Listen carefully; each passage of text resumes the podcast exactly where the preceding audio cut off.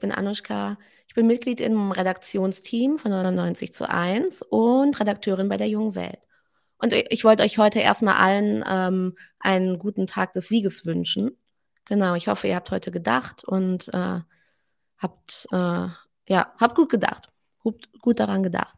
Und heute spreche ich nochmal mit Anton. Das letzte Mal, als wir gesprochen haben, haben wir über Mexiko gesprochen und da war Anton in Bolivien. Und jetzt sprechen wir über Bolivien und Fake News und Fake News am Beispiel von Bolivien. Hallo Anton. Ja, hallo miteinander. Genau. Ich wollte jetzt ähm, erstmal ganz basic anfangen und dich fragen, wer war Evo Morales und wer ist Evo Morales? Ja, eine sehr gute Frage. Also Evo Morales wird zu den linken Kreisen, je nachdem, wen du fragst, äh, als der erste indigene Präsident erwähnt. Manche finden ihn besser, manche, finden ihn schlechter. Aber ich werde mal ein bisschen darauf eingehen, was er als historische Figur symbolisiert oder bedeutet für dieses Land. Ähm, er ist gewählt worden Ende 2005, nachdem das neoliberale Modell Boliviens in eine massive Krise geraten war.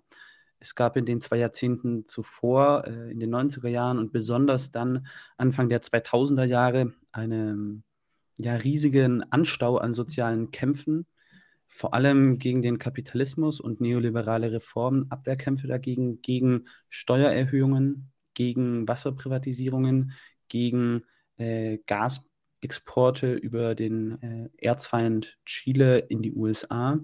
Und ja, da, da kann man einteilen in so drei Erinnerungen, die lange Erinnerung, die antikoloniale der Indigenen, die da das wichtigste handelnde Subjekt waren, deren Massenorganisationen Bolivien lahmgelegt haben. Die haben Zufahrtsstraßen blockiert und so ähm, ja den bürgerlichen Staat lahmgelegt. Wann war und das ungefähr, damit wir das zeitlich ein bisschen genau, einordnen genau, können? Die, die lautesten Kracher waren dann Anfang der 2000er Jahre. Aber das beruht historisch auf Aufständen, wie sie beispielsweise Bartolina Sisa und Tupac Katari mehrere Jahrhunderte zuvor gegen die spanischen Kolonialherren angeführt haben. Das ist die ganz lange koloniale Erinnerung die diskursiv vorhanden ist, auch in Evo Morales seiner Rhetorik. Dann gibt es die äh, mittlere Erinnerung von der Revolution Nacional. Also 1952 gab es auch eine dritte Weltnationalistische und eher, sage ich mal, wirtschaftspolitisch linke Partei. Ähm, und da gab es einen Militärputsch und dann einen bewaffneten Aufstand unter starkem Protagonismus der Bauern und Arbeiter dagegen, Revolution Nacional. Die wurde dann leider nicht zur sozialistischen Revolution, aber war durchaus auch äh, ein erfolgreicher Linksreformismus und ein kooperativistisches Organisationsmodell. Dazu später mehr. In dieser Tradition kann man die Mass sehen. Und mhm. dann diese kurze Erinnerung, nämlich die äh, Kämpfe von den Anfang der 2000er Jahren, die dieses alte Staatensystem, das Wirtschaftssystem, das soziale Herrschaftssystem komplett delegitimiert da gelassen haben. Und in dieses Vakuum trat dann Evo Morales, der ein Angebot gemacht hat, Bolivien neu zu gründen mit ganz wenigen aber prägnanten Forderungen wie der Gasnationalisierung, wie der Neugründung zum plurinationalen, also Vielvölkerstaat.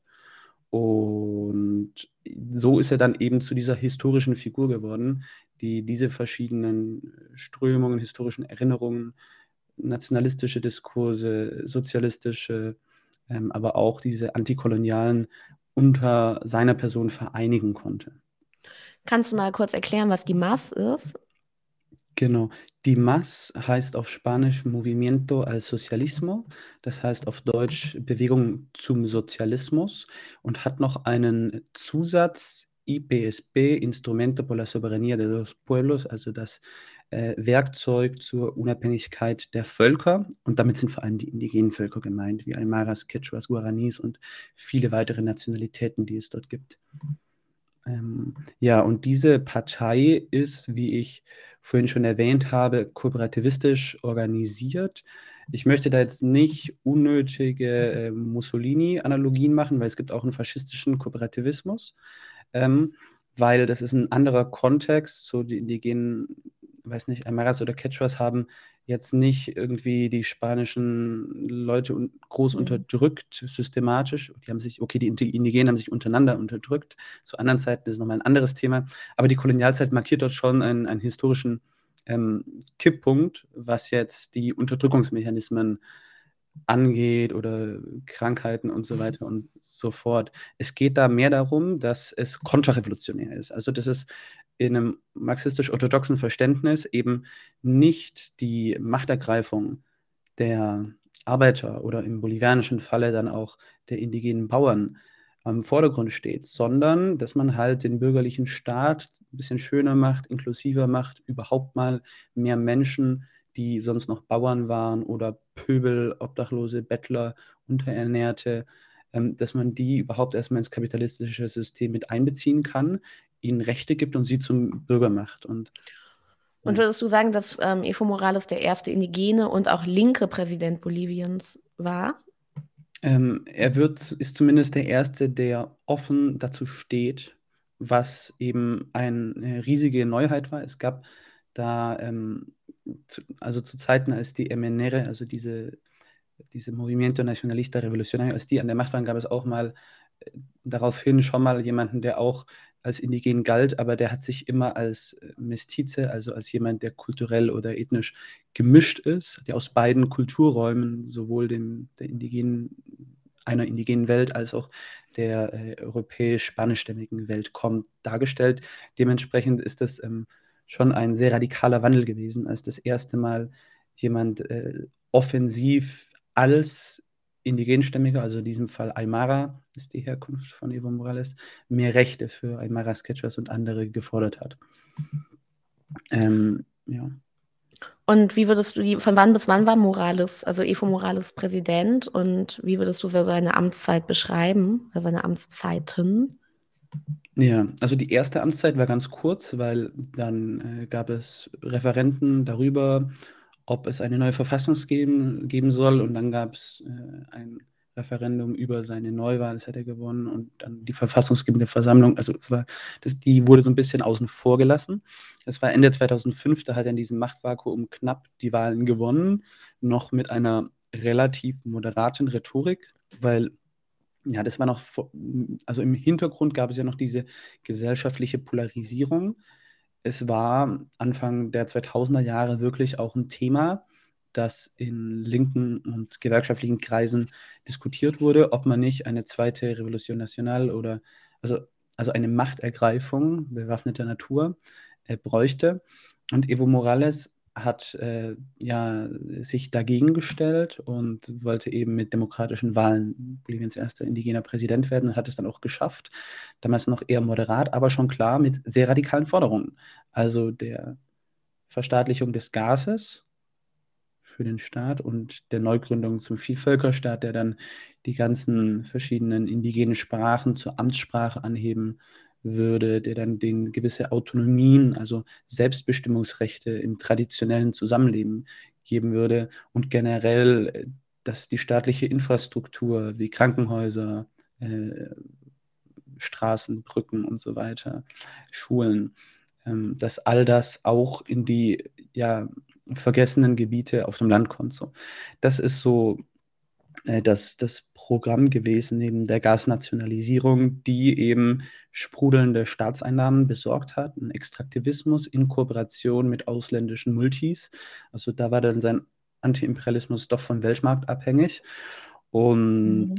ja, wie die Amtszeit zu bewerten ist, ich glaube, sehr zweischneidig. Ähm, man kann das in so, also trotz dieser linken radikalen Rhetorik, war es in der tatsächlichen Realpolitik halt an die äh, Regeln des Weltmarktes und so weiter gekoppelt. Ähm, also man kann das in so drei Phasen einteilen. Das machen viele Politikwissenschaftler oder Soziologen zum Beispiel. Die äh, stellen so eine erste Phase fest, die der sozialen Errungenschaften und äh, der Institutionalisierung der vorhergegangenen Genau, also wir waren, glaube ich, bei der ersten Phase gerade von äh, Morales Amtszeit. Mhm. Ja, also vielleicht einmal zur Wiederholung. Ähm, die erste Phase war ja die der Eroberung der sozialen Errungenschaften. Da wurde der ganze Krams, der erkämpft wurde, dann auch mal in Gesetze und eine Verfassung gegossen. Und da gab es eine starke Beteiligung der Bauern- und Arbeitgeberverbände mit der Gasnationalisierung und dieser Neugründung zum plurinationalen Staat, einer großen Partizipation, mehr direkter Demokratie und so weiter. ähm, aber noch auf sehr wackeligen Beinen und dementsprechend teilweise noch eine bisschen moderatere Rhetorik. Ähm, später dann die, ja, wie nennt man das, diese Phase der Politik für die Oligarchen oder für man hat halt versucht, die Stimmen der Mittelschicht zu erobern und die sind halt schon im Kapitalismus mit den herrschenden Klassen ganz direkt verbündet. Das Bürgertum, die, dieses Bewusstsein und ähm, ja, das, da war dann vor allem, also was jetzt die konkreten Amtshandlungen anging, nicht mehr so viel Sozialismus dabei, sondern mehr auch unternehmerfreundlicher Politik, ein bisschen Versuch, auch verschreckte Investoren wieder anzuwerben, bei Beibehaltung einer eher radikalen Rhetorik, die natürlich sehr widersprüchlich mit den Amtshandlungen war. Ähm, auch Bolivien braucht, weiß nicht, Kredite am Weltmarkt oder so, oder hat versucht, die sprudelnden Gaseinnahmen irgendwie zu diversifizieren, den internen Markt anzukurbeln, den ganzen Bauern, die in der Regierung plötzlich korrigiert haben als Abgeordnete, als Senatoren, als Minister, Vizeminister, so, den Wirtschaftsprojekte zu finanzieren damit auch beispielsweise Coca-Bauern wie Evo Morales selber eine Alternative zum Anbau äh, von Coca-Blättern haben hm, und nicht mehr äh, irgendwie irgendwas so ganz skurril mit Drogenhandel zu tun haben müssen. Dann wurde natürlich auch die, das Coca-Blatt legalisiert, was eine ganz große symbolische äh, Bedeutung hatte, weil es eben von den Leuten dort traditionell gekaut wird. Und ja, dieses, das war die zweite Phase.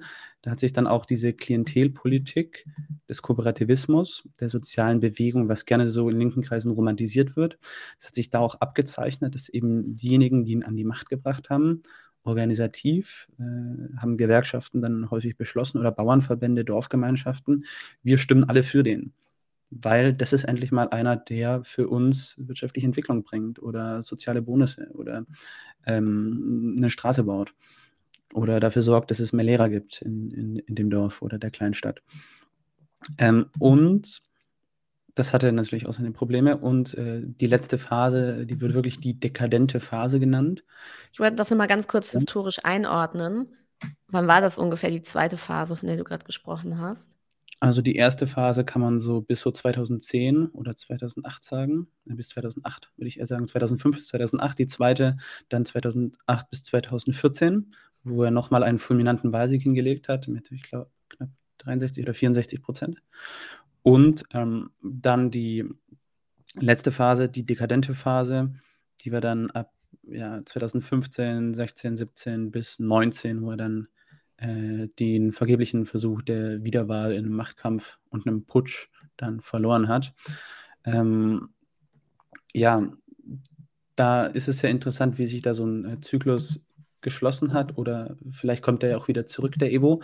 Mal schauen. Auf jeden Fall, ja, war seine Regierung unter den ganzen linksreformistischen Regierungen in Lateinamerika, was jetzt die wirtschaftliche Entwicklung anging und äh, einfach mal rohe Daten wie die Armutsreduktion mit die erfolgreichste, weil sowohl die absolute als auch die relative Armut laut Daten der Weltbank halbiert wurde. Erfolgreicher als Lula zum Beispiel in Brasilien. Deutlich erfolgreicher. Boah. Auch weil der wird ja immer als Beispiel genannt, ne? wie, äh, ja, wie erfolgreich Armutsreduktion in Anführungsstrichen funktionieren kann. Okay.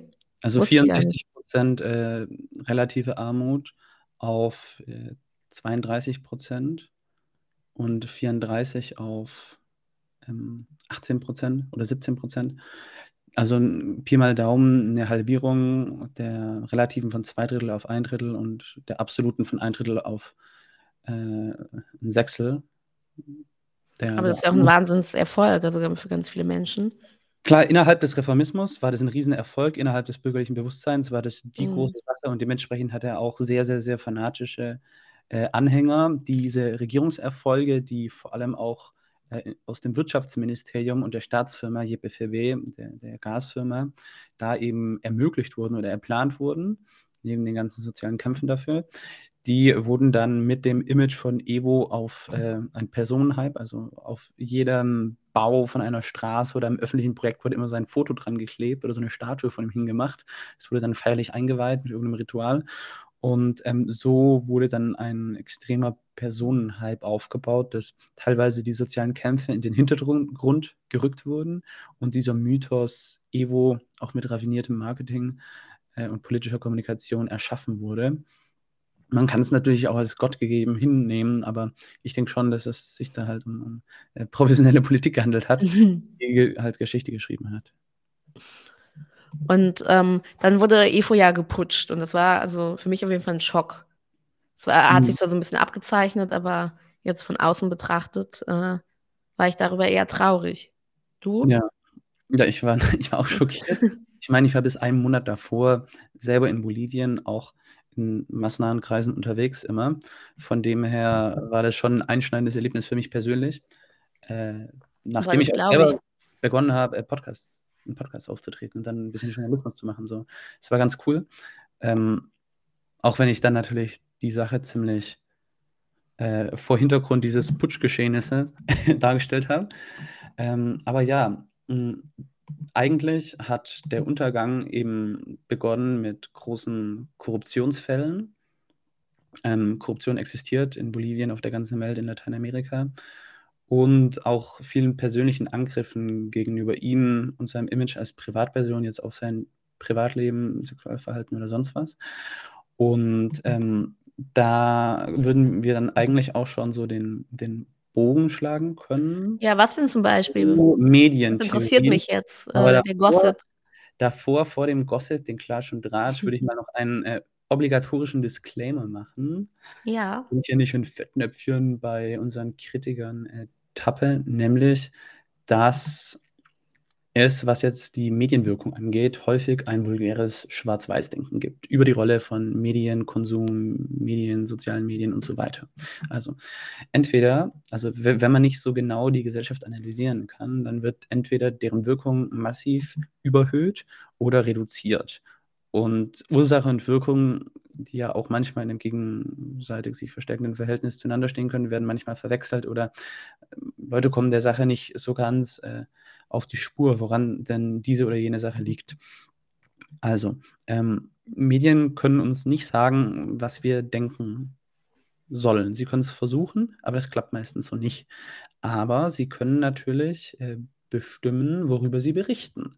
Und damit auch, wenn wir es denn konsumieren wollen, darüber, worüber wir nachdenken. Und wir werden schon in der Regel als gute Bürger gewisse moralische, normative Vorstellungen haben und so sind wir halt doch irgendwie manipulierbar und das nennt man dann Agenda-Setting.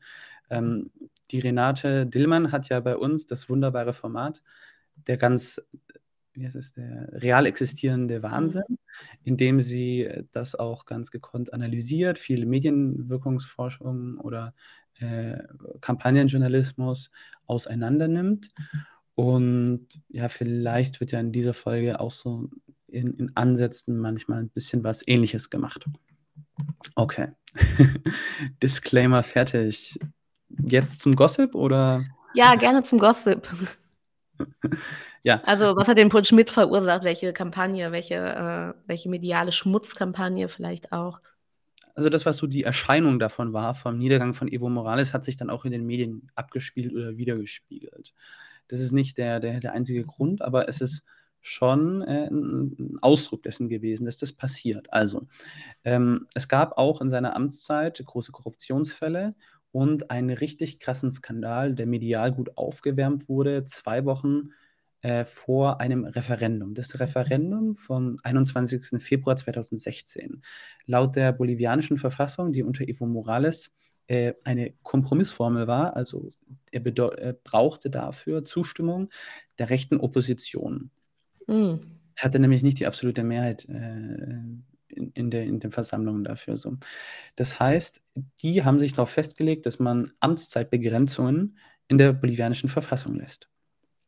Damals hatte sich ja schon mit Hugo Chavez und so ein linker Personalismus abgezeichnet, der eben nicht nur äh, traditionell durch demokratische Wahlen bestätigt wird, sondern auch diese charismatische Legitimität, äh, diesen Personenhype eben mit sich bringt. Und davor hatten die äh, bolivianischen Rechten große Angst von einem zu starken Präsidialsystem, ist ja auch nicht ganz unbegründet, und hatten deswegen die Amtszeitbegrenzung drin. Das heißt, der Evo führt dann ein Referendum durch, bei dem er die Bevölkerung fragt, ob er noch eine dritte Amtszeit, die ersten, erste zählt nicht so richtig, äh, mitmachen darf. Und da bei dieser Kampagne die ist richtig nach hinten losgelaufen, einziges Desaster, keine funktionierende Krisenkommunikation und sowas ähnliches hat sich dann 2019 nochmal wiederholt.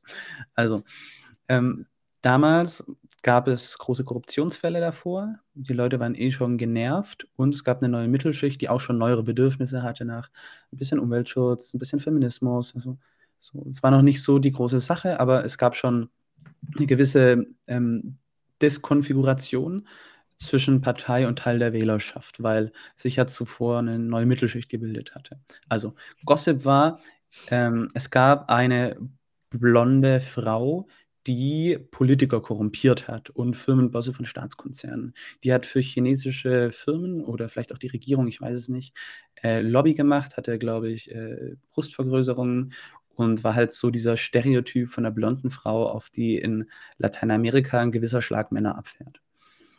Und um es mal ganz harmlos zu sagen.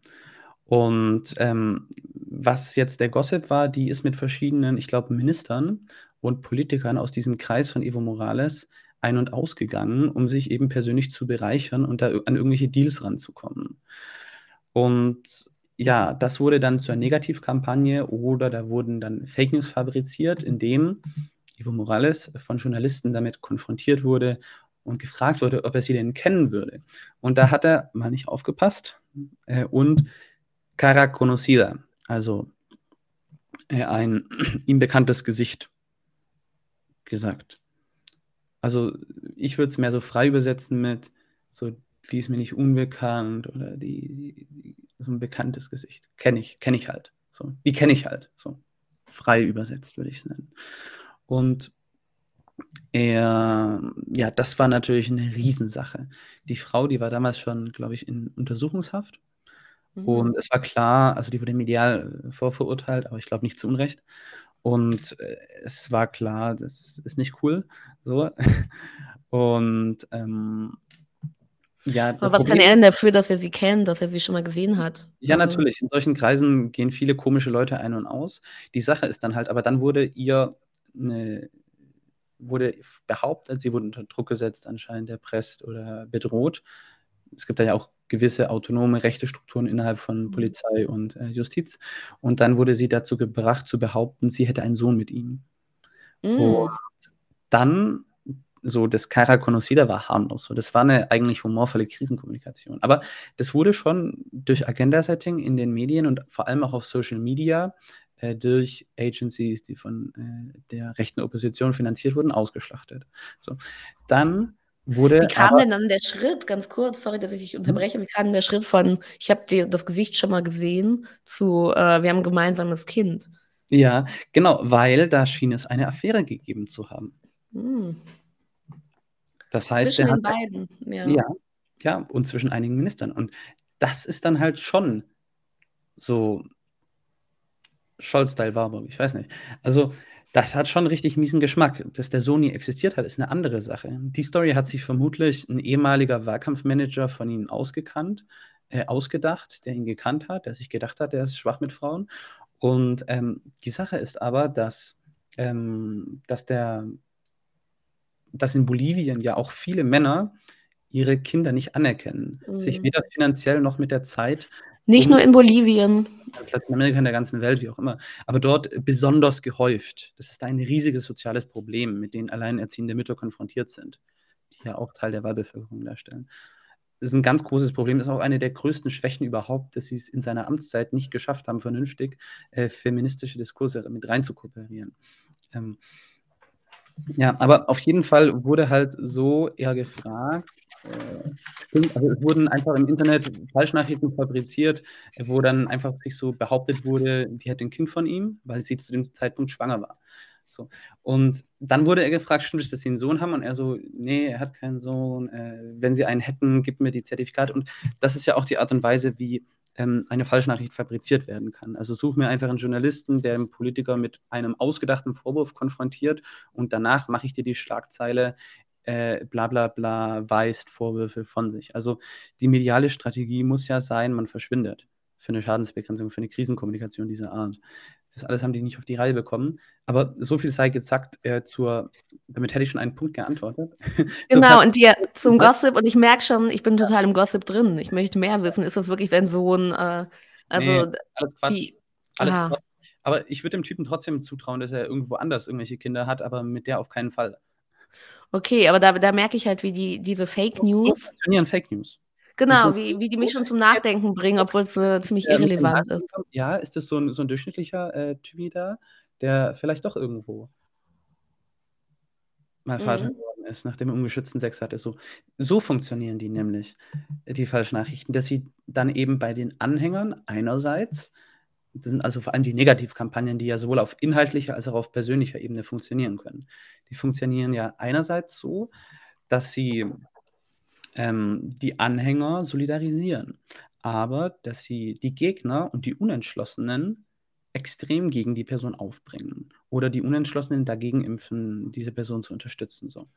Und es hat dann diesen Third-Person-Effekt, dass ich eben davon äh, ausgehen werde, ob ich jetzt Anhänger bin oder auch nicht, dass ähm, andere Menschen ihn deswegen scheiße finden. Was ja auch nicht so ganz falsch ist. Und das führt dann wiederum bei Wahlumfragen etc. dazu, dass viele Leute sich selbst zensieren, sich nicht trauen, ihre eigentliche Meinung äh, zu sagen. Und das sind dann so, so kleine Effektchen, die in, in der politischen Kommunikation äh, passieren können. Und Aber wo wurde das mehr verbreitet, ganz kurz? In den Boulevardmedien oder in den äh, sogenannten sozialen Medien? Sowohl als auch. Das eine schließt das andere nicht aus. Äh, was nochmal gesagt sei zu dem dortigen äh, ja, Verhältnis der Medien, äh, es hat eine ganz klare Zweiteilung des dortigen Mediensystems. Also es gibt einerseits die klassischen Massenmedien, Zeitungen sind nicht so wichtig, aber gibt es eine, mindestens eine große Tageszeitung pro Landeshauptstadt, die bis auf ein, zwei Zeitungen immer einer großen Oligarchenfamilie gehört. Mhm.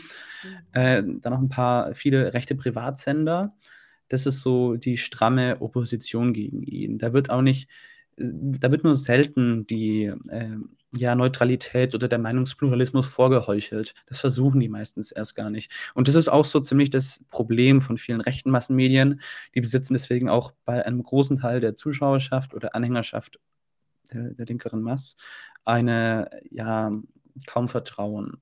So, dann gibt's Und die, was gewinnen die durch so eine ähm, Kampagne? Oder? Ja, die sind ja ein politischer Akteur, der ein gewisses mhm. Interesse verfolgt.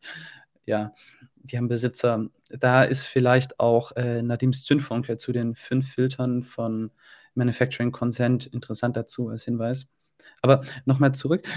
Die äh, der andere Teil der Medien wäre sozusagen regierungsnah. Einerseits äh, beispielsweise gab es den Versuch, dass soziale Bewegungen, Gewerkschaften, Bauernverbände, Nachbarschaftsvereinigungen und so weiter, dass die mehr Zugang zu Medien haben sollen und beispielsweise eigene Radioprogramme machen können.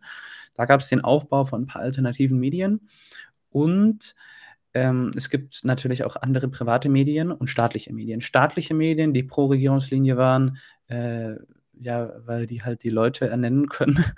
So, ich meine, der Rundfunkrat in Deutschland wird auch von den Landesregierungen besetzt. Kann ich mir das die staatlichen Medien dort sowie die öffentlich-rechtlichen Medien hier vorstellen? Jein. Einfach dadurch, dass es eben nicht von den Landesregierungen, sondern von der Bundesregierung direkt bestimmt wird. Hm. Dadurch hast du weniger Gewaltenverschränkungen. So. Ähm, aber hinzu kommt jetzt noch der weitere Pro-Regierungsakteur, das wären Private, die durch staatlich finanzierte Werbung eben so ein bisschen auch so ähnlich wie die Privaten in Deutschland durch Firmenwerbung auf Linie gebracht werden. So. Äh, und so hast du eine ganz klare Zweiteilung der Medien und das hast du auch häufig in der politischen Debatte. Das ist eben sehr stark polarisiert äh, zwischen einer und der anderen Seite. Also viel Schwarz-Weiß-Denken, viel Selbstidentifizierung, Abwertung des anderen, Aufwertung des eigenen und dann auch diese selektive Wahrnehmung, die zwischen den Anhängerschaften der beiden äh, Seiten eben passiert. Und da gibt es dann gewisse Populismen, die die ganzen Stories vereinfachen. Äh, ja, und, und so weiter. Und genau, das ist so ein bisschen die, die, die Schwäche des Menschen sozusagen. Die Informationen, auf dessen Basis wir die anderen Informationen lernen. Ja. Und genau, was denkst du, welchen Einfluss die auf unser Denken haben? Weil ich ja direkt, ich bin direkt darauf angesprungen, auf den Tratsch und Klatsch. Und ähm, Hat er, ja. hat er Efo irgendwie ein Kind oder hat er keins? Nochmal ganz kurz dahin zurück. Das besetzt also jetzt meine er Gedanken. Hat, er, hat, er hat mehrere Kinder, die auch alle anerkannt sind. So. Das weiß man auch aus der Presse. Ähm, aber es wurde halt behauptet, er hätte mehr Kinder noch und hätte die nicht anerkannt. Und wie, wie werden die ähm, Lügen dann halt, wie werden die halt auf, als glaubwürdig äh, fabriziert? Also, als glaubwürdig, naja, wie, wie kannst du eine falsche Nachricht in die Welt bringen? Gib mir ein Photoshop-Programm und ich kann dir ein Geburtszertifikat äh, photoshoppen, das als das große Leak darstellen und da werden es alle, die mich nicht mögen, schon vielleicht verbreiten. Das ist eine Sache, die ist in Deutschland noch nicht so üblich, aber die ist ja in großen Teilen der Welt so, dass eben Falschnachrichten und Negativkampagnen sehr, sehr aggressiv im Wahlkampf eingesetzt werden. Also das kann auch über traditionelle Medien und dort äh, befreundete Journalisten funktionieren, aber ähm, ja, einfach wegen dem Wandel in der Mediennutzung. Das ein weiterer Faktor war, dass dann ja ab 2015 bis 2019 immer mehr Menschen auf Social Media gingen. Das hat auch dazu geführt, dass einfach, ähm, ja, vor allem Facebook, manchmal auch, auch WhatsApp, oder Instagram, aber vor allem Facebook einfach mega wichtig waren für die politische Meinungsbildung, weil fast jeder Mensch, eigentlich jeder Mensch, dort einen, einen Facebook-Account hat oder hatte oder dann halt jetzt vielleicht einen Insta- oder TikTok-Account. Ähm, dementsprechend wurde auch sehr viel Geld in die politische Kommunikation auf sozialen Medien gesteckt und in so einem kleinen Land wie Bolivien gab es fast keinen Support, der Falschnachrichten, Hate Speech und so weiter überwacht hat. Das kam dann erst jahrelang später, nachdem es ziemlich ausgeschlachtet wurde. Und ähm, da gibt es dann, naja, neben den Würdigungen auch so einige Kritiken dran, nämlich die, dass manchmal der Algorithmus Leute, ähm, ja, Leute mitzensiert, die nicht zensiert gehören. Äh, ja. Hier ist gerade eine Frage, wenn ich die ganz kurz dazwischen fragen könnte. Ähm, Jemand fragt genau, wie stark ist Kind nicht anerkennen sozial akzeptiert in Bolivien? Also ich denke, das passiert in der Regel von äh, Männern, dass sie ihr Kind nicht anerkennen, weil wer die Mutter ist, ist relativ klar. Ja, also ich weiß nicht, ob sozial akzeptiert da der richtige Begriff dafür ist. Aber ja, viele Männer erkennen das Kind nicht an. Ob das sozial akzeptiert ist, ist eine andere Frage. Aber also da gibt es, glaube ich, ja, es ist halt, ja, das ist nicht sozial akzeptiert, das ist furchtbar. Ähm, aber dementsprechend, weiß nicht, gibt es zum Beispiel auch Feminismo Bastardo, also Bastardfeminismus, ein Klassiker von einer autoritär anarchistisch angehauchten Feministin in Bolivien, Maria Galindo, ein Klassiker im lateinamerikanischen Feminismus, der genau über diese Problematik spricht. Mhm. Ähm, Bastardfeminismus, also so die, der Feminismus. Cooler Name. Der Mitte, ja. Ziemlich interessant. also ähm, ich glaube auch, dass es da die letzten Jahre im öffentlichen Diskurs jetzt erst 2020 einen qualitativen Wandel gegeben hat, als nicht mehr wie früher die Frauen aus der traditionellen Mittelschicht, also aus den Großstädten, äh, für ihre Rechte demonstriert haben, sondern als ähm, Bäuerinnen und Marktverkäuferinnen indigener Abstammung oder auch Indigene ähm, selber gegen die Freilassung von äh, einem Massenmörder, der Frauen getötet und vergewaltigt hat, als die dagegen demonstriert haben. Das war ein sehr starker qualitativer Wandel, der auch von Aktivistinnen wie Maria Galindo verfolgt wurde, die sich, glaube ich, die sicherlich keine Sympathien für Evo Morales hatten, aber die rechten Kräfte noch schlimmer fanden und ich glaube auch aus strategischen Gründen sich so ein bisschen ähm, mehr offen für die indigenen Schichten positioniert haben, einfach um dort auch äh, Feminismus in die Diskurse reinzubringen. Ja. Und ähm, genau, welche Faktoren neben den medialen haben beim Putsch gegen EFO dann auch äh, den Putsch dann auch ermöglicht? Waren das nur die medialen Faktoren oder auch noch andere? Okay, äh, da muss ich noch mal ein bisschen ausholen dafür. Okay, dann würde ich unterteilen zwischen einerseits die Vorgeschichte, soziale, gesellschaftliche, wirtschaftliche und sonstige Faktoren und dann die unmittelbaren Machtfaktoren zum Zeitpunkt der Neuwahlen 2019. Also beginnen mit den sozialen, gesellschaftlichen Faktoren. Ja, es sind ja so einige Sachen passiert. Ich habe vorhin erwähnt, dass die äh, Armut halbiert wurde in jeglicher Hinsicht. Das heißt, es hat eine enorme soziale Transformation gegeben. wenn so etwas passiert, dann werden arme Leute ein bisschen weniger arm und äh, oder können erstmal gescheit an der Gesellschaft teilnehmen, äh, sich benutzen und benutzen lassen, wie das halt im Kapitalismus üblich ist. Mhm. Und äh, ja, Leute, die vielleicht Probleme wie zu wenig Essen hatten, können sich jetzt äh, auf Sachen wie gesellschaftlichen Aufstieg konzentrieren. Also es sind ganz viele Leute das erste Mal in ihrer Familie an die Uni gegangen, zum Beispiel. Ähm, es gab viele Sozialleistungen, die auch alleinerziehende Mütter oder äh, Rentnerinnen und Rentner unterstützt haben. Und dementsprechend, ja, so sagt man, fühlt sich dann die traditionelle Mittelschicht, die seit Jahrhunderten schon indigene Hausbedienstete hat, die gewöhnt ist. Das ist der, der Indigene ist, der doch bitte ihr Auto fährt, der ihr Gepäck trägt, der ihre Hausbedienstete ist, die Prostituierte, all, all, was die niedersten und schlimmsten Jobs sind, der Schuhputzer, das sind immer Indigene. Das ist, also ich hatte selber meinen großen Kulturschock, als ich mit ähm, 16, 17 Jahren damals in der Oberschicht Boliviens einen Schüleraustausch gemacht hatte. Die hat eine Hausbedienstete, die dort gewohnt hat. Und das war eine indigene Frau. Und also diese gesellschaftliche Schicht, die schon seit Beginn der Unabhängigkeit Boliviens dieses Land dominiert und auf der Gewinnerseite steht oder zu stehen glaubt, die hat ja, ja sich dadurch eben bedroht gefühlt. Denen war das nicht so recht, dass so jemand ihre Nation repräsentiert, weil ihre Nation ist in ihrer Vorstellung erstmal eine ja, bisschen äh, spanischstämmige oder ähm, mestizische, also halb indigen, halb mhm. spanischstämmige Angelegenheit, aber dass da ein kompletter, ganzer Aymara, ein Coca-Bauer an einem Land vorsteht, das gehört in ihren Nationalismus nicht rein. Dass die das dann natürlich mit dem indigeneren Nationalismus verknüpft äh, geändert haben, kann man auch, auch schön kritisieren.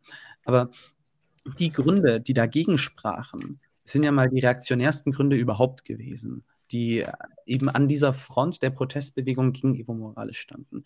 Äh, und da ist dann ja. diese, diese, neue Mittelschicht entstanden, die jetzt nicht mehr die Mass braucht. Die ist jetzt Mittelschicht, die ist nicht mehr Unterschicht.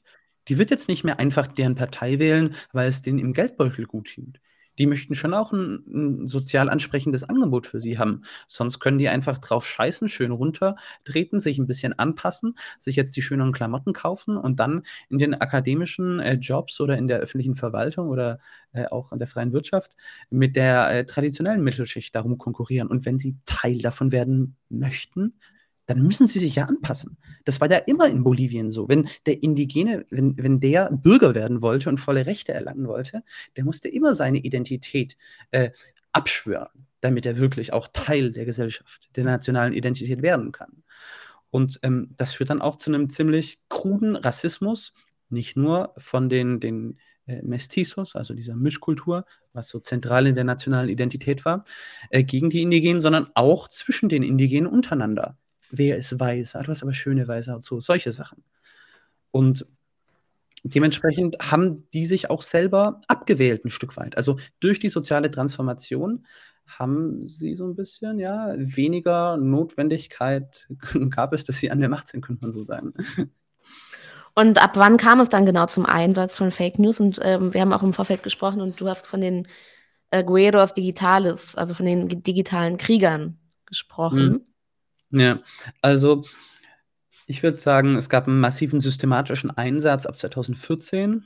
Damals hat äh, Samuel Doria Medina, ein, keine Ahnung, FDP-Style-Politiker, komplett uncharismatisch, mit äh, Drogen, Geld, Milliardär geworden, äh, dann noch reicher und also Schmiergeldzahlungen dort, dann noch reicher geworden über die äh, Privatisierung von irgendwelchen Konzernen, als er mal Minister war in der neoliberalen Phase. Und jetzt nennt er sich, schimpft er sich Unternehmer, Immobilienfuzzi, hatte mal so eine Zementfabrik gekauft und ist jetzt halt Berufspolitiker und würde am liebsten sich nochmal im Staat bereichern. So. Und der war Gegenkandidat, hat Haushoch verloren und hat dann irgendwann Social Media entdeckt und ganz viel Geld da reingesteckt. Ähm, 2014 hat er Haushoch verloren. Er war so ein symbolischer Kandidat, ja, irgendjemand traut sich gegen Evo Morales anzutreten. Und zwei Jahre später verliert Evo Morales gegen sich selber.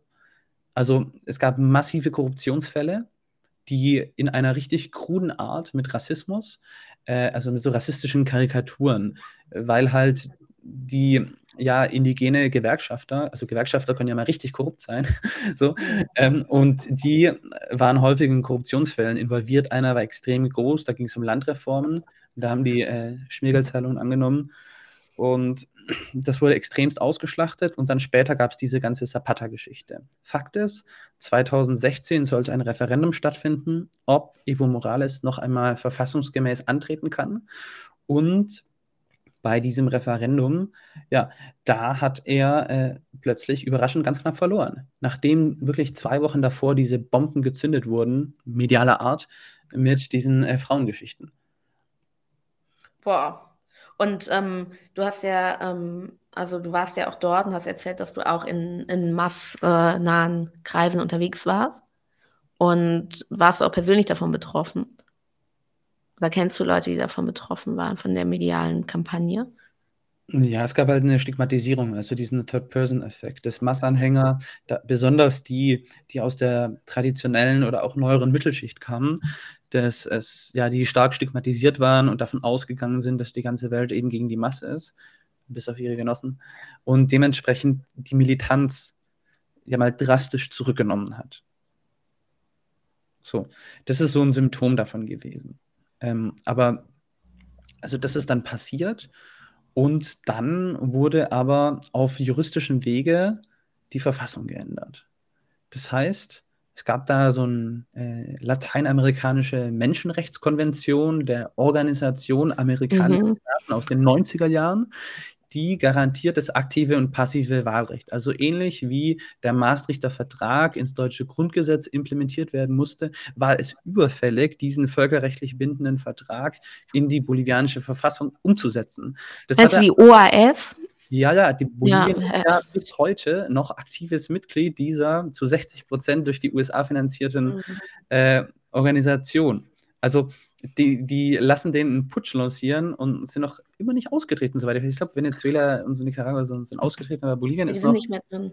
Oder ist in Bolivien wieder raus inzwischen? Nee, aber ähm, äh, Nicaragua und Venezuela ja. sind ausgetreten, aber ich glaube, Mexiko ist auch noch drin. Ja, natürlich. Man ist ja, ja, vom Welthandel abhängig und möchte ja nicht alle, alle Gesprächsfäden mit Washington reißen lassen, wenn die äh, die wichtigste Währung in dieser Welt haben.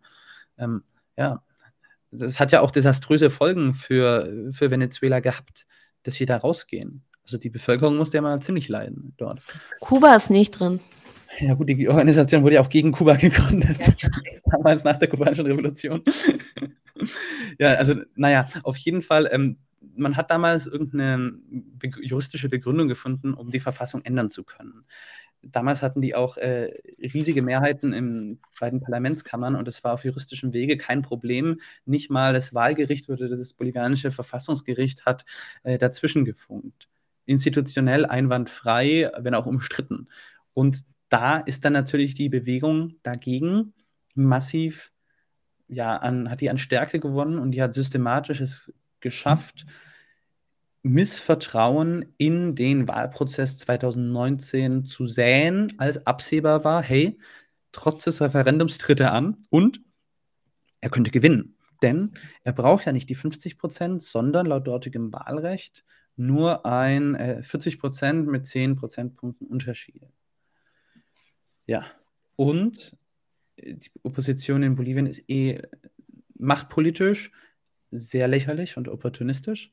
Das heißt, die konnten sich nicht auf eine einheitliche Kandidatur gegen ihn einigen, sondern haben sich aufspalten lassen. Das wurde von Evo Morales Mas äh, genutzt und so hätte er theoretisch gewonnen. Aber dann gab es den Vorwurf des Wahlbetruges, der schon im Vorhinein diskursiv in die Köpfe reingesät wurde und Evo hat ja auch versprochen, dass er nicht wieder antreten würde. Also so, mhm. die Glaubwürdigkeit war halt sehr, sehr schlecht. Also da sieht man auch, ähm, wenn es eine selektive Wahrnehmung gibt, er hat dieser selektiven Wahrnehmung Tor und Tür geöffnet. Ja. Und die, äh, diese ähm, Nicht-Vertrauenskampagne, diese Gegenkampagne mit, äh, mit der Frau und dem äh, Kind, ähm, das kam zwei Wochen vor, vor dem Referendum. Genau. Ja, das war, das war, das war systematisch organisiert, sowas sind keine Zufälle. Ähm, man weiß, mindestens zwei Wochen, damit sie maximale Wirkung entfaltet. Ähm, das macht man nicht in der Nacht davor. Ja. Aber zwei Wochen braucht es unge ungefähr, um die Wirkung zu äh, entfalten und danach klingt das dann wieder ab. Ja, man sagt ja, dass äh, jegliche Slogan-Information zehn Tage lang wiederholt werden muss. Egal, dann glaub, glauben es die Menschen. Es gibt ja diese zwei Arten zu lernen. Äh, einerseits sich miteinander verknüpfende Informationen erkennen und interpretieren und andererseits eine ewige Wiederholung. Mhm. Und es war dann eine geschickte Kombination davon. Ja, wir, wir reden jetzt ziemlich, ziemlich sehr über den dekadenten Niedergang. Mhm. ähm, äh, es gibt auch positivere Sachen, über die man da reden kann. Aber ja, sag mal. Was, was dann passiert, äh, es ist auch nicht so positiv. Wir machen, äh, handeln jetzt leider erstmal den Niedergang dieser Regierung und den, der dann im Militärputsch gemündet ist, ab. Ähm, naja, auf jeden Fall ist äh, ja systematisch, man spricht davon kognitiver Kriegsführung, nicht mehr psychologischer, sondern wirklich ein qualitativer Wandel darin, äh, dass man so systematisch das Vertrauen untergräbt in Personen wie diesen Präsidenten, in Institutionen wie die Polizei, das Militär, der Wahlprozess und so weiter, ähm, wird auch viel in der Kriegspropaganda verwendet. Ähm, dass die Leute eben sagen, koste es was wolle, der muss weg. So. Ist sicher auch ein Faktor, wenn man irgendwann mal irgendwas Revolutionäres aufbauen will. So. Mhm. Ähm, das ist über diesen Lernschritt, ganz äh, wertneutral gesagt, oder auch Manipulationsschritt. Äh, das ist um diese Erkenntnisse nicht, kommen, kommen gewisse Interessensgruppen in gewissen Situationen nicht umweg. Und ja, dementsprechend wurde halt systematisch das Vertrauen in den Wahlprozess untergraben. Es gab da mehrere Kandidaten 2019, Evo Morales und sein Vizepräsident Avaroa Garcia Linera, Carlos de Mesa, der zu neoliberalen Zeiten schon Vizepräsident von diesem furchtbaren rechten Präsidenten González Sánchez de Lozada und dann noch so einen ja, äh, koreanischstämmigen äh, christlich-Fundamentalisten Chi, von dem hat niemand mehr was gehört, aber das ganze Land hat seinen Tanz mit Gangnam-Style-Musik gesehen und dann hatte der über 10 Prozent und noch so eine ein paar Prozent Splitterpartei. Und so hätte Evo Morales theoretisch gewonnen, hätte es nicht Pech und Pannen oder Sabotage und Verschwörung gegeben äh, oder, oder Betrug, wie die andere Seite sagt.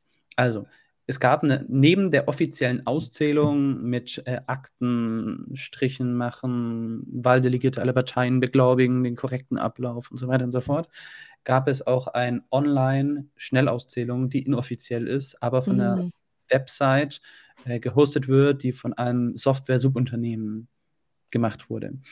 Äh, der Chef dieser Firma, Ingeniero Villegas, ähm, hat am viralsten den Vorwurf des Wahlbetruges geäußert, neben den großen Politikern und dem Vorsitzenden der Organisation amerikanischer Staaten, äh, Luis Almagro, strammer Rechter.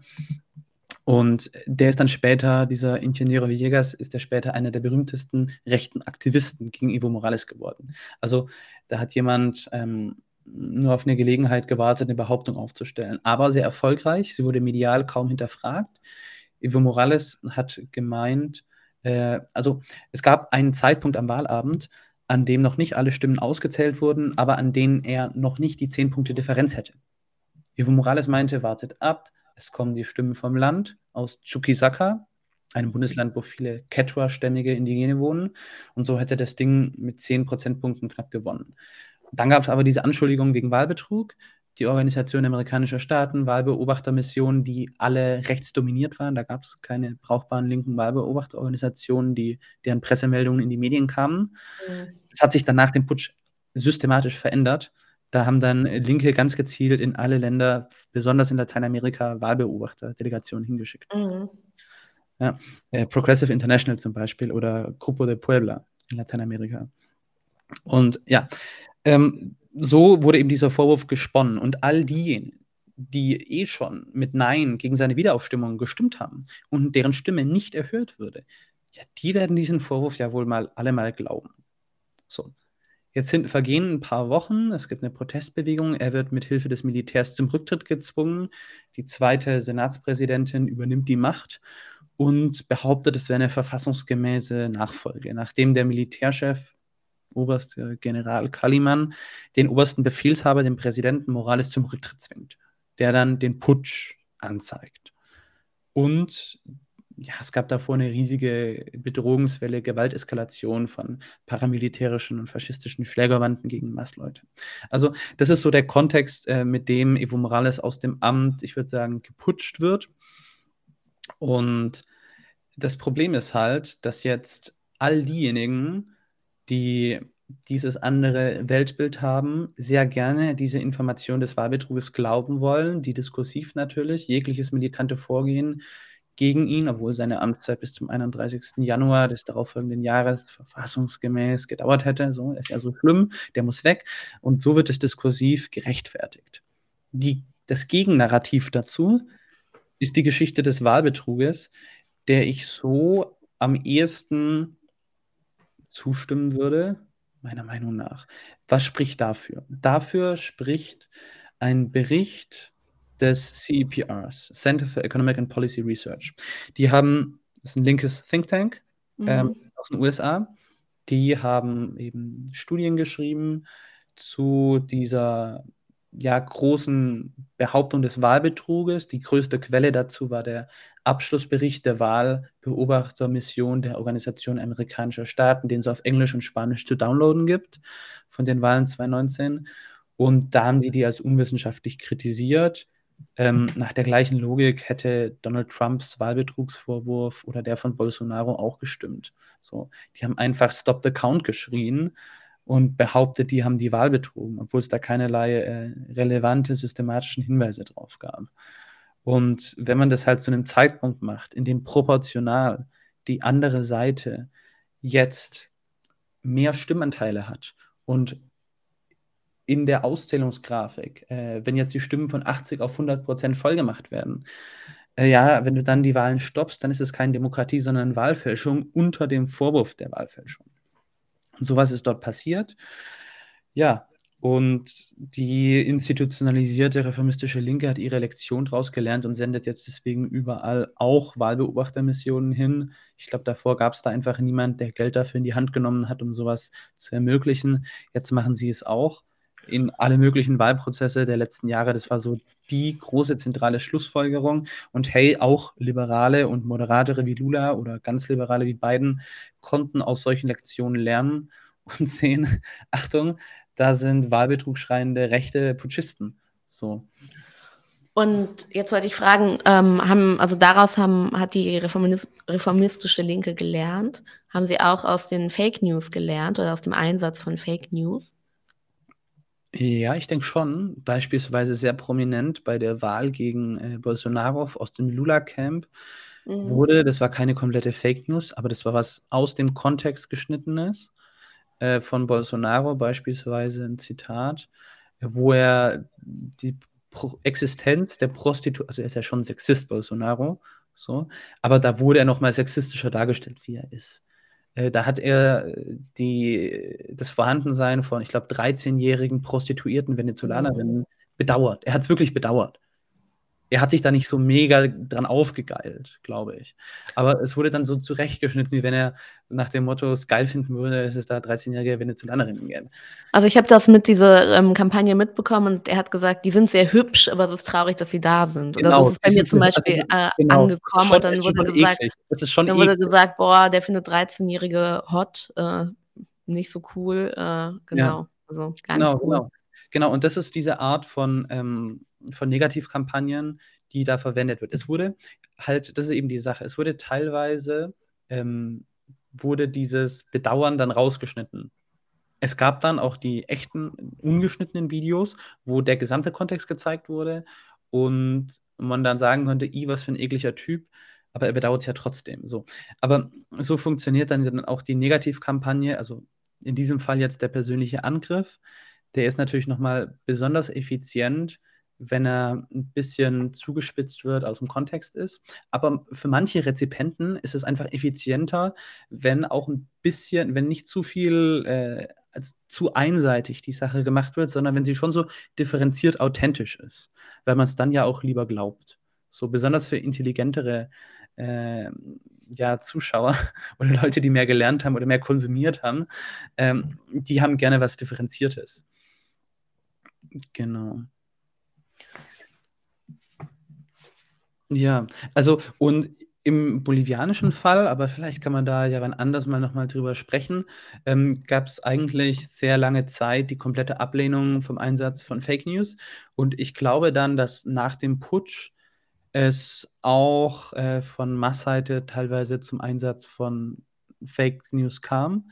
Ich glaube aber, dass es eher so ein vereinzeltes Randphänomen von ein paar, äh, kleinen Akteuren gab, die halt, äh, gut da drin waren.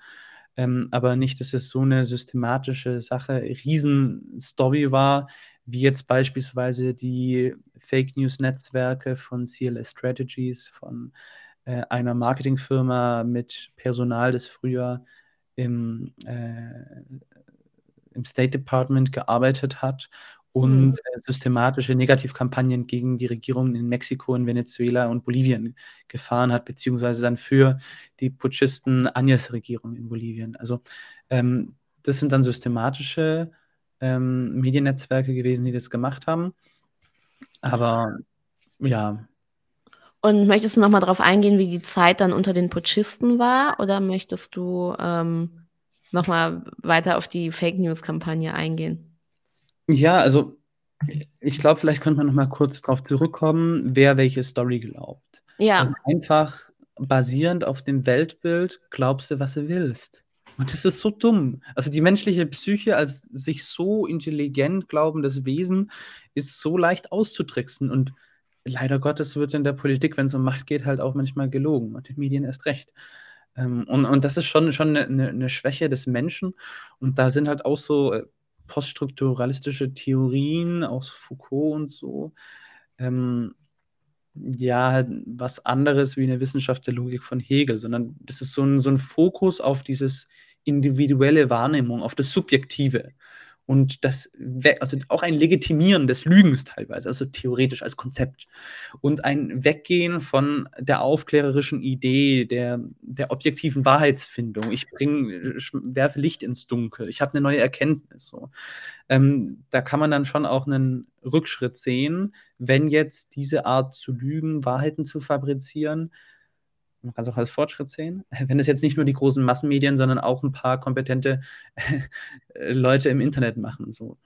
Das, und das ist vielleicht auch so ein klitzekleiner Wandel, der mit Social Media und Internet gerade in der Medienlandschaft passiert. Und die sind ja auch verknüpft. Also die Medienhäuser sind ja auch mit den sozialen Medien verknüpft. So was von. Die setzen weiterhin die Agenda, aber bekommen manchmal Konkurrenz. Mhm. Und manchmal wird es auch als so zwei Öffentlichkeiten wahrgenommen. Also, ja. Oder haben, beeinflussen sich ja auch sehr stark gegenseitig. So ist das. Ähm, ja, und was war dann jetzt in, war jetzt los dann in Bolivien nach dem Putsch? Ja, nach 2019, also dann gab es die sogenannte Übergangsregierung. Es gab einen, ähm, also es gab erstmal ja diese 21 Tage der Proteste gegen Evo Morales, wo unter dem Vorwand dieses Wahlbetruges eben das Ergebnis angezweifelt wurde. Es gab einen massiven Gewalteinsatz, mit der systematisch seine potenziellen Nachfolger bedroht wurden. Es gab auch äh, Korruptionsversuche mit Koffern mit 500.000 Dollar und so weiter, um ihn abzumurksen oder zu entführen den Präsidenten. Es gab auch Attentatversuche auf, auf Helikopter. Ähm, aber äh, das Wichtige ist, dass die potenziellen Nachfolger und ihre Familien, beispielsweise die Senatspräsidentin Adriana Salvatierra, äh, die in der Protesthochburg gegen Evo Morales dummerweise wohnt, ja, das Haus von der ihre Familie wurde umstellt ähm, von bewaffneten Leuten. So. Also die wird dann nicht die Amtsnachfolge antreten. Die hatte keinen Spaß sozusagen. Ja, und äh, die, dann gab es dann eine, und auch äh, der Parlamentspräsident Viktor Borda, dem sein Bruder wurde entführt. Der wurde gefoltert und dann live angerufen, du trittst jetzt zurück, sonst bringen wir deinen Bruder um. Mit einer Knarre bedroht. Also solche Sachen sind da abgelaufen. Das war eine Faschistisierung der, der konservativen Sektoren. Ein massiver reaktionärer Gewalteinsatz. Und ja, äh, auch ein Ausbruch des anti-indigenen Rassismus. Also da wurde dann, wer Aymara Quechua ist, also die größten indigenen äh, Völker Boliviens, der ist automatisch Massanhänger. Hängt natürlich mit dem antikolonialen und identitätsindigenen äh, Diskurs der Mass zusammen. Aber es kann doch nicht sein, dass wenn du dich jetzt so äh, kleidest, dass du dann von irgendwelchen Leuten äh, verdächtigt wirst. Da gab es Fake News, was Gewalteinsatz von diesen indigenen Horden, also eine sehr rassistische Wortwahl immer anging. Und so wurde ein Misstrauen geschürt gegenüber allem Andersartigen in den Großstädten. Und zu diesem Zeitpunkt sind halt meist viele Leute aus den Vorstadtbezirken und den äh, Dörfern in die Großstädte zum Demonstrieren ge geströmt, weil sie halt gegen die Absetzung von dem Präsidenten waren. Und dann ist der Einsatz ja von so einer Erzeugung einer Paranoia-Stimmung natürlich noch sehr interessant. Also dann kannst du beispielsweise in WhatsApp-Gruppen so davor warnen, Achtung Nachbarn, so, so eine recht allgemeine Formulierung, nimm, nimmt jemand ein Audio auf, simuliert eine besorgte Nachbarin, die irgendwas Verdächtiges gesehen hat, da raubt jemand den Markt aus. Ja, und dann werden zwei verschiedene Nachbarschaftsorganisationen zum Markt gehen, schauen, was los ist und die jeweils andere Seite verdächtigen, ja, ihr wollt doch den Markt ausrauben. Und dann schlagen sie sich die Köpfe ein. Und das ist tatsächlich passiert, ganz oft. Und also so hat man zu einem Zeitpunkt, in dem viele Menschen demonstrieren wollten, um zu verhindern, dass sie demonstrieren können, äh, Paranoia, Angst mit einer gehörigen Menge Rassismus und Stigmatisierung geschürt, damit die Leute äh, dieses Gefühl, dieser autoritäre, nationalistische Bürger, der nach äh, sich in seinen Rechten gefährdet fühlt, damit dieser Reflex, diese Logik ausgelöst wird. Das hat man künstlich provoziert durch Chaos, durch Fake News, durch psychologische Kriegsführung, durch diese kognitiven Dissonanzen. Und so dann eben diskursiv den Schrei, diesen autoritären Ruf nach Repression befeuert. Also hat richtig Öl ins Feuer gegossen. Und da haben die großen Medien mitgemacht, äh, vor allem die bolivianische Tageszeitung Páginas Siete hat ein ganz schlimmes äh, Stück gespielt. Ähm, eine Frau, ich habe ihren Namen vergessen, die hat einfach behauptet, dass äh, die Gasverteilstation in El Alto, was eine Hochburg der Proteste war, dass die ja äh, von verrückten Protestierenden gestürmt würde und in die Luft gesprengt gehört. Ja, was dann rauskam, ist, dass die, dass es ja eben kompletter Quatsch war. Das war einfach eine Lüge, mit der gerechtfertigt werden sollte, dass die Leute da niedergeschossen wurden. Warum? Weil dem Militär und der Polizei äh, das Benzin und der Sprit ausgegangen ist und die da jetzt halt durch mussten, um den Regierungssitz damit zu versorgen, damit alles normal weiterlaufen kann. Und das war eigentlich und, noch verstaatlicht oder nicht? Das war von dem Staatskonzern, mhm. Genau. Ja. Ähm, also solche, solche Geschichten sind da abgelaufen, dass dann eben so Falschmeldungen, einfach ein wackeliges Handyvideo wie eine Lehmauer umgeschmissen wird von Demonstranten. Das sollte Beweis sein, dass die angeblich eine Millionenstadt mit einer Gas- oder, oder Spritverteilungsanlage äh, in, in die Luft jagen wollen. Also komplett abstruse Sachen und die Leute, die es glauben wollen, glauben es halt. Gab es da auch so Deepfake-Videos und sowas, also so auf der technischen Ebene? Es gab auch ein, zwei Deepfakes von Evo Morales reden und, und ja, also ich weiß da gar nicht die Details und teilweise ist es ja auch schwierig, wirklich herauszufinden, was denn jetzt echt und was denn fake ist. Weil irgendwann fällst du auch mal auf was rein. Da kann man sich fragen, wie schütze ich mich vor Fake News? Ja, ich äh, mache einen Quellencheck, wo kommt es her? Ich hinterfrage meinen eigenen Information Bias und wenn es ein Thema ist, von dem ich keine Ahnung habe, frage ich Expertinnen und Experten so. Aber und man kann bei so Videos halt noch so gucken, ob der Hals irgendwie gut aussieht äh, und der Kopf nicht draufgesetzt wurde. Nach Schatten. Aber das ist ja so super viel Arbeit, wenn wir überlegen, wie viele Videos wir am Tag vielleicht konsumieren, kurze hm. Videos. Aber wer macht das? Ich bin kein Deepfake-Experte. Hast du noch andere Tipps? Ja, ich habe mal ein Seminar dazu gemacht, aber selber mache, wende ich das nie an. Also, ja, weil wenn du ein Video kon konsumierst, äh, ist das wirklich anstrengend, das anzuwenden. Du musst ganz langsam fünfmal gucken. Mhm. Genau. Achte auf den Hals und äh, auf so Wangenknochen, Hände und äh, Schatten. Ja. Also was mir zum Beispiel jetzt gerade einfällt zur letzten Generation, ähm, ich merke auf TikTok, das wird mir angezeigt, da gibt es eine systematische Diffamierungskampagne von denen. Nicht, dass ich deren Staatsbürgerverständnis irgendwie toll finden würde oder deren Protestmethode, mhm. aber beispielsweise die Videos von Krankenwägen, die jetzt unbedingt eine Omi oder eine schwangere Frau ins Krankenhaus bringen wollen. Also das ist ja mal eine, eine Kampagne, die einfach nur, ja, die soll halt deren Protestform delegitimieren und sie als Umweltterroristen oder Untermenschen darstellen. Und dann halt nicht nur äh, irgendwelche Polizisten, die sie mehr oder weniger gewalttätig wegtragen sollen, provozieren, sondern schon dafür sorgen, dass der Bildzeitungsleser oder sonst ein TikTok-Konsument den fett in die Fresse haut oder die richtig mies verletzt. So. Also da geht es dann schon, ist die Frage, wie, wie erfolgreich solche Kampagnen sind, was für eine also wann denn dann dieser qualitative Wandel ist, dass so eine Berichterstattung auch zu äh, ja, einer gewissen Gewaltausbruch führt. Aber da, da sehe ich schon so eine Agenda, einfach, einfach weil es gerade in Deutschland passiert. So. Und äh, im, im Chat schrei schreibt gerade jemand einen Tipp, aber den verstehe ich nicht so ganz. Snicklink-Fragen. Äh, ich weiß nicht, was, ich habe das noch nie gehört. Könnte aber ein guter Tipp sein. Keine ich Ahnung. Auch nicht.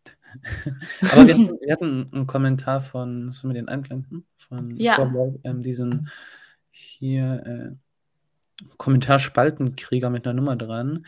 Das Vorgehen per Referendum zu fragen, ob die Verfassung in einem Punkt aufgehoben werden soll, ist aber vermutlich nicht gangbar. Ich denke, es hat die Mehrheit gefehlt, es formal richtig zu tun.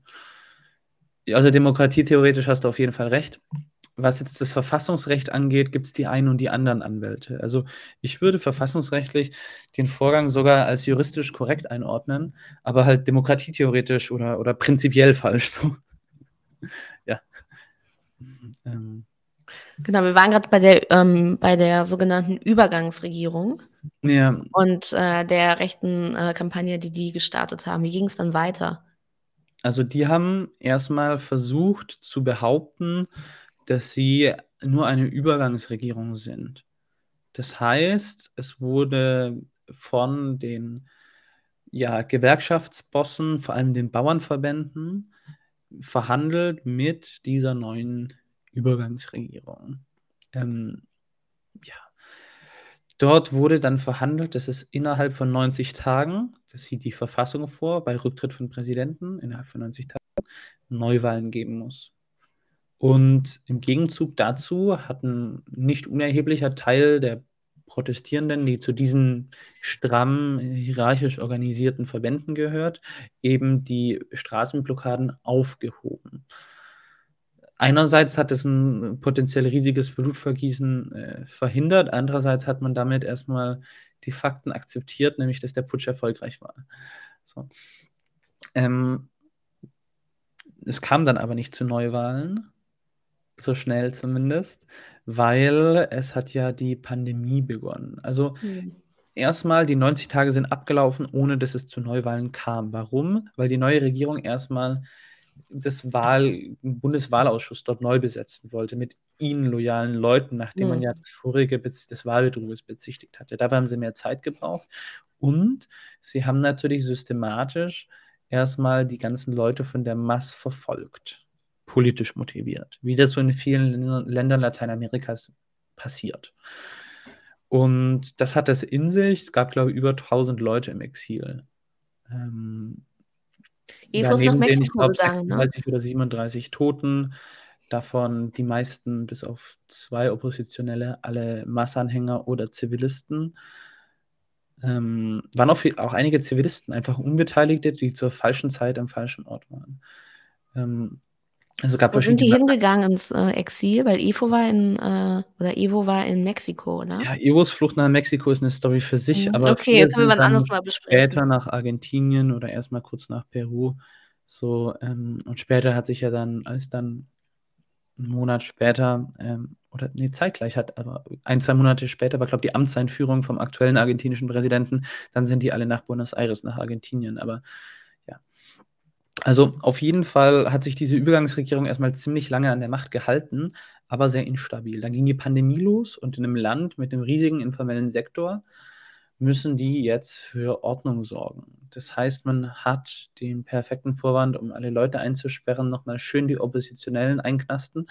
Aber das Problem ist halt, du hast nicht so viel Steuerannahmen in dem Land, weil ein riesiger Schwarzmarkt des informellen Sektors existiert. De facto wird toleriert, nicht besteuert. Und ja, ähm, dann haben die einfach mal eine Quarantäne verhängt für, ich glaube, ein paar Monate. Und das war ziemlich dumm. Ähm, also ich bin Fan von Quarantänen eigentlich, aber man braucht halt Sozialmaßnahmen, sonst verhungern die gewisse Leute. Und dementsprechend gab es dann wieder eine Zunahme von Demonstrationen in Bolivien, die auch äh, sehr stark politisiert wurden, auch so soften Internetaktivismus gegen diese Regierung. Ähm, und so wurde eine soziale Eigendynamik äh, losgetreten. Dann wurden die Kandidaturen bekannt gegeben die Übergangspräsidentin, die nur Übergangspräsidentin sein sollte, wurde selber Kandidatin, weil mhm. ihr die hohen Umfragewerte, weiß nicht, 20, 30 Prozent, halt alle, die Evo Morales gehasst haben, so radikal gehasst haben, so, die sind hier in den Kopf, zu Kopfe gestiegen und ja, die Rechten haben sich nicht auf eine Kandidatur einigen können, während die Mass sich komplett neu organisieren konnte, neu mobilisieren konnte die Wirtschaft ist den, den Bach runtergegangen, der Rassismus hat zugenommen, äh, Treibstoffe wurden knapp, äh, die Staatskonzerne wurden totgespart und so weiter und so fort. Und dementsprechend hatte dann der, der neue Masskandidat äh, Luis Arce Catacora, aktuelle Präsident, mit dem ehemaligen Außenminister David Choquehuanca äh, sehr, sehr gute Karten, um da sehr erfolgreich reinzugehen. Aber die wollten denen erstmal gar nicht die Wahlen schenken. Denn es wurde mhm. immer wieder wurden die, die Neuwahlen vertagt und so haben sich dann die Proteste radikalisiert, dass irgendwann die, die Gewerkschaften, die Central Obrera Boliviana, das ist der größte äh, Arbeitergewerkschaftsverbund, in dem auch die indigenen Bauernverbände drin sind, aber die ist ein bisschen auf Abstand zur Partei Mass, ein bisschen unabhängiger, autonomer, so wie es ein DGB auch ist, wobei die ja jetzt eine SPD-Vorsitzende haben, aber ähm, so wie die es waren. Und ähm, die Bauern sind dann in einer anderen Dachorganisation drin organisiert. Aber die haben alle zusammen zu Protesten aufgerufen. Ich habe damals selber auch den, den Vorsitzenden der, der, der COP, dieser Gewerkschaft, äh, Juan Carlos Huarachi, interviewt, weil ich halt äh, an seinen Kontakt dran bin. Das wurde dann im Checkbill mhm. Magazine veröffentlicht. Es war einfach interessant und auch auf El Ciudadano auf Spanisch, einfach weil ähm, man gemerkt hat, wie Leute, die zu Zeiten des Putsches noch sehr verängstigt waren, gemerkt haben, jetzt müssen wir protestieren, jetzt oder nie. Und äh, ja, wie ja auch der soziale Abstieg, die Perspektivlosigkeit die Leute dann mobilisiert hat. So, die Bewegung hat sich dann radikalisiert und äh, es gab dann noch Überlegungen, gewalttätig die Macht zu ergreifen, eine Revolution durchzuführen. Was ähnliches, was schon mal 52 passiert ist in Bolivien nach einem Putsch. Ähm, am Ende haben sie sich dann aber doch geeinigt auf einen neuen Wahltermin und in Bolivien bewegen sich alle Organisationen mit Geld, Kooperativismus, Interessen, sektorielle Interessen und dann werden die äh, Repräsentanten, die, die mittlere Gewerkschafts- und Bauernriege wird einmal mit Posten äh, versorgt de, des bürgerlichen Staates und so halt an System gebunden liberale Politikwissenschaftler nennen diese, diese, diese Korruption des Systems dann demokratieförderliche Effekte. genau. Und ja, so haben sie dann halt de facto dafür gesorgt, dass ein, ja, ein riesen, riesen Massendemo, die zum Regierungssitz vorziehen wollte und den stürmen wollte. Nee, wir machen lieber erstmal eine, eine Kundgebung äh, ein paar Kilometer davon entfernt, also dass solche Szenarien nicht passieren können. Da wurde von der Gewerkschaftsführung sehr stark drauf geachtet. Und ja, so gab es dann halt Wahlen und Demas hat gewonnen. Wann war das? Und ähm, war dann auch das Eislamento oder der, die, äh, die Ausgangssperre, war die dann noch ähm, offiziell äh, in Kraft? August 2020 waren diese mhm. Proteste mit, ich glaube, so knapp zwei Wochen Generalstreik mit Straßenblockaden. Äh, die wirklich beeindruckend sind, weil die indigenen Bauernverbände wirklich eine Territorialkontrolle in dem gesamten Land haben, bis auf die Großstädte kontrollieren, die ein Großteil des Staatsgebietes. So, da hat dann auch cool. die Polizei nichts zu melden, einfach weil die dort nicht ein, zwei Dorfpolizisten haben gegen ein paar hundert militante Leute. So. Und ja, also die, die können jetzt nicht systematisch die Produktion niederlegen, wie organisierte Arbeiter, aber Bauern können halt und auch Transportleute, die die Zufahrtsstraßen als Infrastruktur lahmlegen. Das ist so deren strukturelle Macht. Und da gab es dann natürlich auch wieder viele, viele äh, Fake News, äh, die, die diese Protestmethode diffamiert haben, eben ähnlich dem Stile, in dem aktuell die letzte Generation äh, diffamiert wird. Also eine selektive Wahrnehmung auf reale oder auch erfundene Probleme, die dadurch losgehen. Und die werden auch lernen müssen, die letzte Generation damit umzugehen. Die werden auch jetzt, wenn sie nicht inkompetent sind, eine vernünftige Medienstrategie machen, in der sie Mhm. kommunizieren, dass sie, vielleicht sind sie ja inkompetent, dass sie Krankenwägen und so durchlassen. Ja. Machen sie aber bisher noch nicht, oder? Nee, bisher, ich habe es noch nicht mitbekommen, aber ähm, Dass das als Anweisung genau, bin auch jetzt nicht so ein Riesenfan. Solche Sachen. Ja, und ähm, ich würde total gerne, ähm, also dich auch mal dazu ähm, zu Parallelen jetzt äh, zu Peru befragen. Das würde jetzt, glaube ich, heute zu weit führen, aber das äh, fände Hm. ich äh, sehr, sehr spannend. Weil da ist der, es ist ja gerade am Laufen. Ja, da. Peru ist, ist immer heiß. Jetzt ist es ein bisschen ruhiger, aber es kocht unter der Oberfläche. Ja, warum Ja. nicht? W wären alles Themen, über die wir nochmal wann anders sprechen könnten. So Peru oder nochmal Bolivien. Du hast, weiß nicht, ob du noch mehr zu Mexiko hast. Oder Habe ich auch, aber hast du, ähm, genau, was, ähm, was wäre denn so dein Fazit aus Deepfake in Bolivien? oh, ich weiß nicht, ob es Deepfake ist, aber so der ganze Dark Ja. Social, also diese Meldungen ohne klare Quellenangaben, da wäre ich erstmal misstrauisch, wenn ich nicht weiß, wo was herkommt, weil allein, also man soll ja was nicht an der Herkunft beurteilen, aber das ist auf jeden Fall ein Faktor. So die Quelle, wo kommt das her? Wer hat das wohin gesendet oder wer hat das, diese Nachricht erschaffen, ist ja schon ein Faktor und das wird aufgrund mangelnder Medienkompetenz häufig so, ist wichtiger, wer dir was zusendet, wie was dir zugesendet wird. So. Und hast du Weil- da irgendwie einen einen Ratschlag für Medienkompetenz? Weil da, also ich erkenne mich da selber halt, dass ich, äh, obwohl ich für ein, wie ich finde, sehr seriöse Medien arbeite, ähm, auf äh, Gossip total abgehe. Hm. Ja, einfach Gossip nicht als Kriterium nehmen. Das logische Argument in sich, keine Mhm. Autoritätsargumente und emotionalisierenden Sachen. Äh, leichter gesagt als getan. Also ich glaube, da ist allein der Denkschritt, überhaupt darüber nachzudenken, äh, schon mal eine Sache. Und dann dieser Dreiklang aus ähm, Expertenfragen, aus äh, was war das nochmal? Jetzt vergesse ich schon selber fast. Also Expertenmeinungen fragen ist der letzte Schritt. Äh, dich selber hinterfragen war der zweite und der erste. Und Quellen? Quellen, ja. Ja. Und Ja. bei Videos immer auf den Hals achten.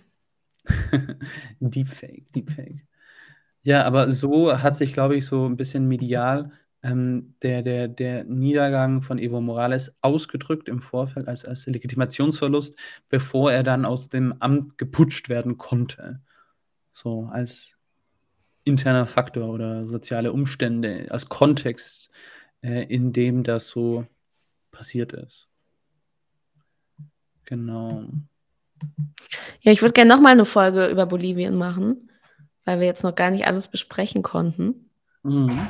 Machen Und- wir auf jeden Fall. Und auch über Fake News, die ja von, wie du gesagt hast, auch von, äh, auch von den, der reformistischen Linken so ein bisschen eingesetzt werden kann und wird. Ist Genau. natürlich auch eine, eine ethische Frage, weil es zu viel Politikverdrossenheit führt. Äh, Fake News und auch moralisch äh, fragwürdig ist zu lügen. Ähm, Aber Problem ist halt, übertreiben?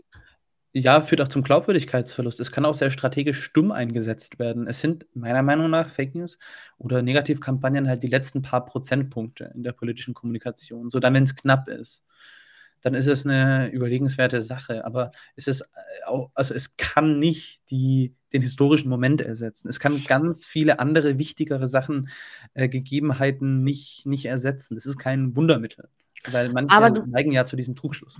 Ja, aber du meinst also, man sollte das nicht ausreizen als Mittel, aber es ist ein Mittel.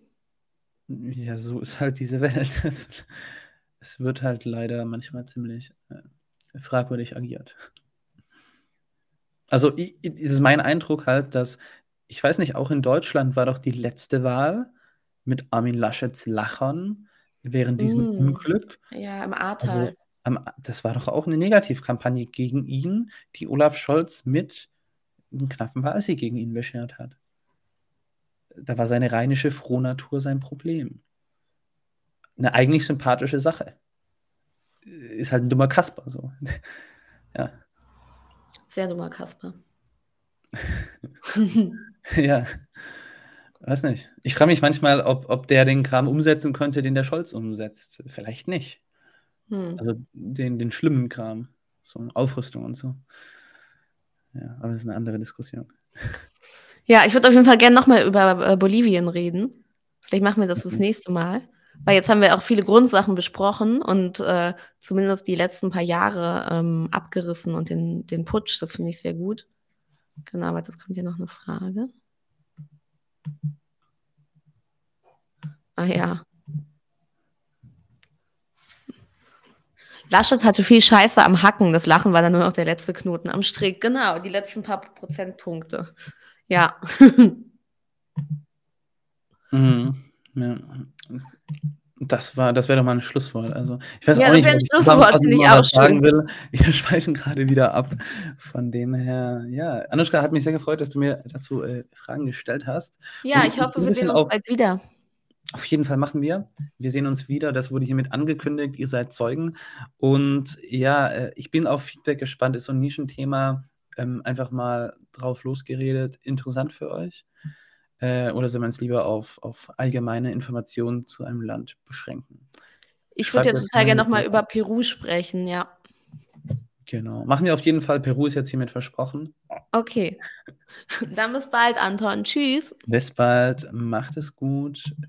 Bis zum nächsten Mal. Leute, wir brauchen eure Hilfe. Wenn euch dieses Video gefallen hat, klickt auf Like, abonniert den Kanal und vergesst nicht das Glöckchen zu drücken, damit ihr benachrichtigt werdet, wenn wir neuen Content droppen. Außerdem solltet ihr uns überall folgen, wo wir verfügbar sind. Das ist Facebook, Instagram, Twitter und Twitch. Und wenn wir irgendwelche Ankündigungen machen oder Posts, dann shared, was das Zeug hält. Gebt uns all eure Liebe. Wir haben mittlerweile ziemlich signifikante Kosten. Wenn ihr es euch irgendwie leisten könnt, unterstützt uns doch auf Patreon. Dann kommt ihr auch in den Genuss verschiedener Vorteile, wie zum Beispiel Zugang zu unserer Discord-Community oder Zugang zu den ultrageheimen Patreon-Episoden, die wir dort posten. Außerdem könnt ihr uns natürlich auch über PayPal Spenden zukommen lassen. Außerdem haben wir mittlerweile einen eigenen Online-Shop. Das heißt, wenn ihr euch immer noch fragt, was ihr euren Lieben zu Weihnachten, Ostern oder sonst wie schenken könnt, geht dorthin und kauft duftes Merch. Alle Links dazu hier in der Beschreibung oder auch auf unserer Webseite 99 zu 1.de. Vielen Dank fürs Dabeisein, danke für die Unterstützung und wir sehen uns in diesem Theater.